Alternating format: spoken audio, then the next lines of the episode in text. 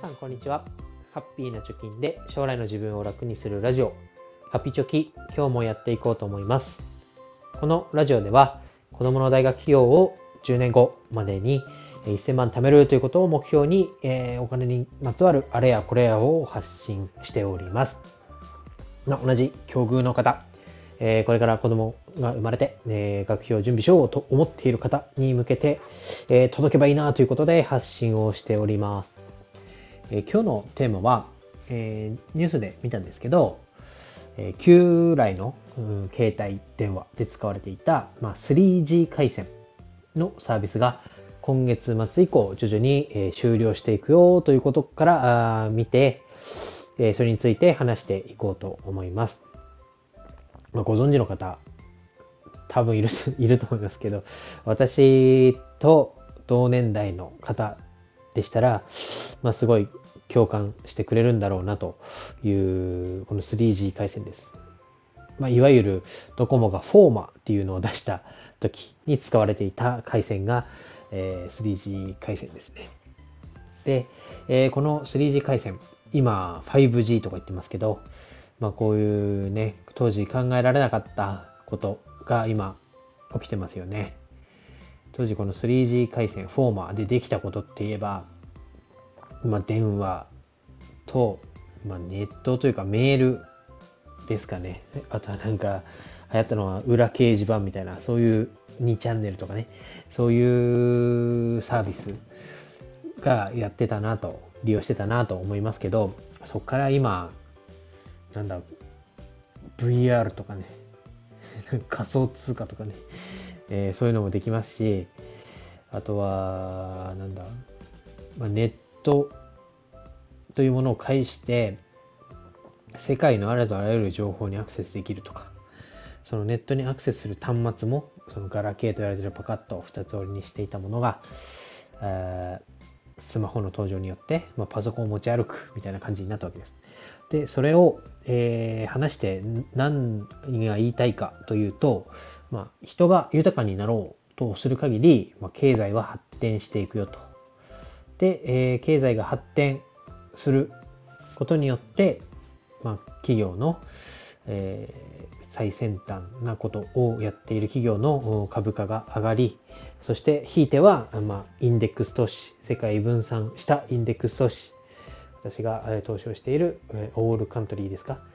全世界向けの漏らしたインデックス投資っていうのは将来的には右肩上がりであるということが言いたいわけです。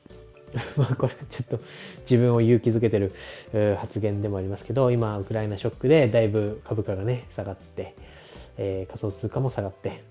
で、コロナも落ち着かなくて、経済も冷え込んでいて、で、かつ、マクドナルドが130円、ハンバーガー130円値上がりしましたけど、物価も上がって、インフレがどんどん進行しているという、ちょっと暗い世の中ですけど、この 3G から 5G になったことでもわかりますように、まあ、便利になろうと。人がね、えー、頑張って豊かにしていこうという限り、え、経済は右肩上がりになっていくと。そうすると株価からの恩恵も受けられるということで信じて投資していきましょうという結論に結びつけたいがためにこの話を持ち出してきたわけですと。で昨日も話しましたけど、配膳ロボットっていうのが、え徐々に生活に浸透してきて、えガストの中をその中国製のね、配膳ロボットが動き回ってるっていうことは、えー、当時赤外線通信を喜んでやっていたり、えー なんだ、着信が来たりメールを受信すると、アンテナがピカピカ光るって喜んでた、あの当時にはね、想像ができなかったと、していなかったわけです。うん。で、まあ、それを考えると、えー、すごいなと思いますよね。この今の世の中っていうのは、えー、どんどん便利になってますし、テクノロジーっていうのがすごい生活の中に入り込んできているなということがわかります。で、まあこれが言いたいだけなんですけど、ちょっとこう振り返ってみて、その当時 3G 回線が普及していた時っていうのは何が起こってたのかっていうのを調べてみたわけです。そうすると、まあ面白かったですね。あの、氷川きよしがですね、やだねったら、やだねと歌ってました。あとは、日韓のワールドカップ、サッカーのワールドカップが行われました。で、未だに私やってますけど、ベッカムヘアってのも流行ってましたね。まだやってんのかと。あれ2002年ですからね。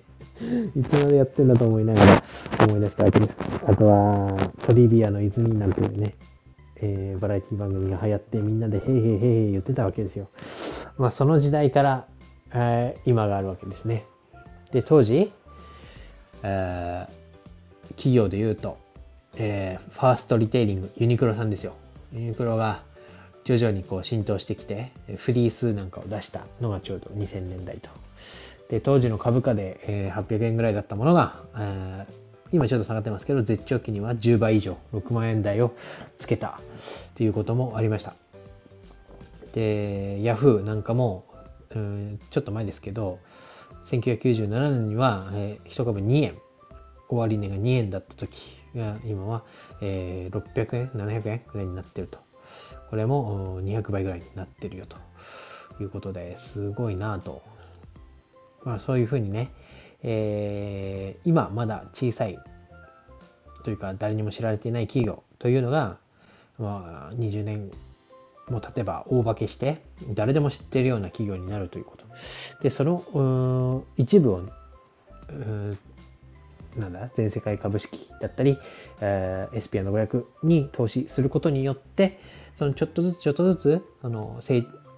えー、今後期待できるような企業に自分のお金で投資ができていると。で、その恩恵をあやかって自分の資産がどんどん増えていくという、え、いい循環に自分も乗れるというのが、まあ、投資の良さ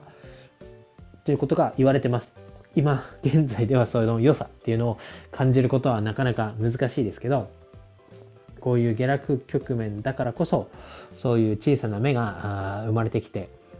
えー、ゆくゆくその大きくなっていく、えー、気流に自分も乗れるんだという強い、えー、信念を持ってですね今は買い続けるということ持ち続ける退場しないということが、えー、大事だなと、えー、改めて思いました。でお前も成長しろよと ね、そういう、なんだ、頭のいい方だったり、えー、先見性のある企業の波に乗るだけじゃなくて、お前も頑張れよと思うと思いますけど、まあ思いながらブログやりこのラジオを更新してるわけです。まあ、ラジオだったりブログっていうのもね、